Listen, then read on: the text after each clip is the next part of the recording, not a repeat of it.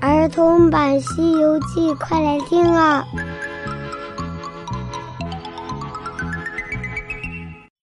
！Hello，小朋友，我是永乔姐姐，咱们继续讲《西游记》的故事。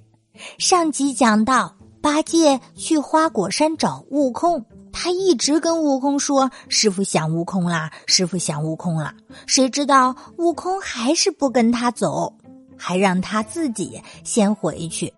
在回去的路上，八戒一个人嘟嘟囔囔、自言自语，还骂了悟空。悟空非常的生气，让小猴子又把八戒给捉了回去。说那八戒被一窝小猴子给捉住了，又是抬，又是扛，又是扯，又是拉，把八戒的衣服都给揪破了。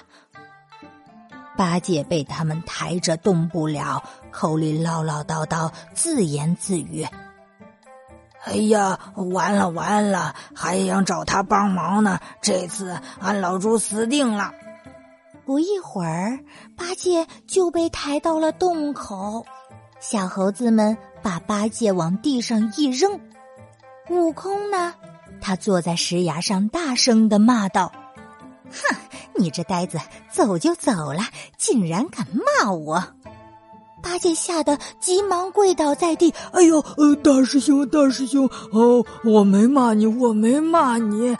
要是俺老猪骂了你，那就自己咬自己的舌头根儿。我只是说，哥哥，你不去，我自己回去找师傅。我哪敢骂你呀？哼，八戒，你瞒得了我吗？我这左耳朵一扯，就知道三十三天之内那天上的神仙说了些什么；我这右耳朵一扯，就知道时代阎王和那判官在算账。你这走着路骂我，我还能听不见吗？哎呀，哥，呃，我知道你这贼头鼠脑的，一定又变了个什么东西跟着我呢。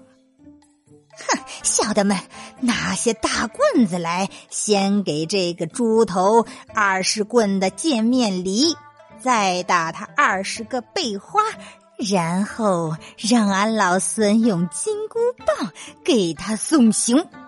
八戒听了这话，赶忙跪倒在地，一直在那儿磕头：“大师兄，大师兄，求你饶了我吧，饶了我吧！看在师傅的面上，您就饶了我吧。”哼，八戒，你还看在师傅的面上？你那师傅好仁义呢，把老孙给赶回来了。哎呀，哥哥，那你不看在师傅的面上，你就看在观音菩萨的面上，饶了我吧，饶了我吧。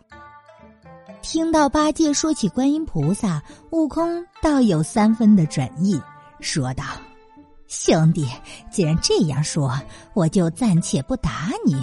你跟我老实说，不要瞒我。那唐僧在哪里受难啦？”你跑来哄我去救他，哟，哥哥，哥哥，师傅没受难，师傅没受难，师傅真的想你了。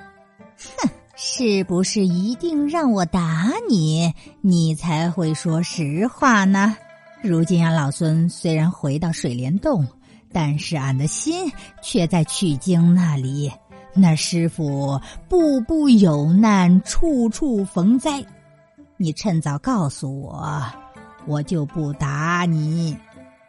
八戒听了之后，磕头说道：“哎呦，哥哥，我不是故意要瞒你的，我怕你不去，嗯所以就想了个点子来哄哄你。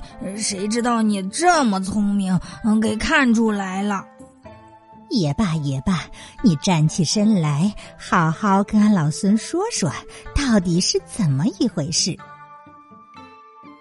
八戒站起身来，四处张望。哼，八戒，你到处看什么呢？哎呀，俺老猪看看，等一会儿从哪儿跑，免得被你打死。哼，你要跑到哪里去？我就是让你先走上三天，俺老孙也有本事把你抓回来。你趁早说出来，别让俺老孙急了，到时候可饶不了你。哎呀，实在不瞒哥哥你啊，自从你回去之后，就是我和沙僧抱着师傅前进，就走到了一座黑松岭，师傅下马叫我去化斋。因为嗯太远了，也找不到一个人家，俺累了就跑在那草堆里眯了那么一小会儿。啊，谁知道沙僧又来找俺了，就留下师傅一个人在那儿。你也知道，那师傅坐不住，他自己啊就跑到那树林子里玩儿。走着走着，他就看到了一座闪光的宝塔。他还以为是寺院，嗯，就跑去了。谁知道那个塔里住着一只妖精，叫黄袍怪，就把师傅给抓起来了。后来我和沙师弟也找到了那里，我们就和那妖怪厮杀。师傅在洞里又遇到了一个救星，原来是宝象国的第三个公主，被那个妖怪抓去的。他写了一封家书，让师傅帮他带个信儿。于是啊，就把师傅给放了。那妖怪把我们放了之后，我们去到宝象国，就把那封信交给了国王。前面这些八戒也都照实说了，但是后边啊，八戒就做了一些小改动。他告诉悟空，那国王是请唐三藏去捉妖怪。他是被逼无奈才上场捉妖怪的，但是小朋友们可知道，这八戒是因为自己爱炫耀本领才去抓妖怪啦。八戒就这样真真假假的把事情的经过告诉了悟空。悟空听完之后，生气的说道：“哼，你这呆子！”我临走之前千叮万嘱，说遇到妖怪一定要告诉他，俺老孙是他的大徒弟。你怎么不说我呀？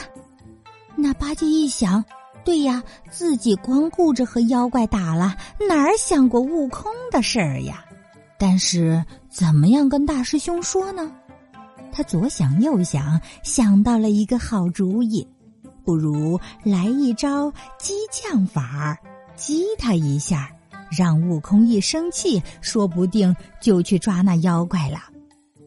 于是，八戒说道：“哥，不是俺老猪不说你，不说你的名字倒还好，这一说呀，就把师傅给害惨了。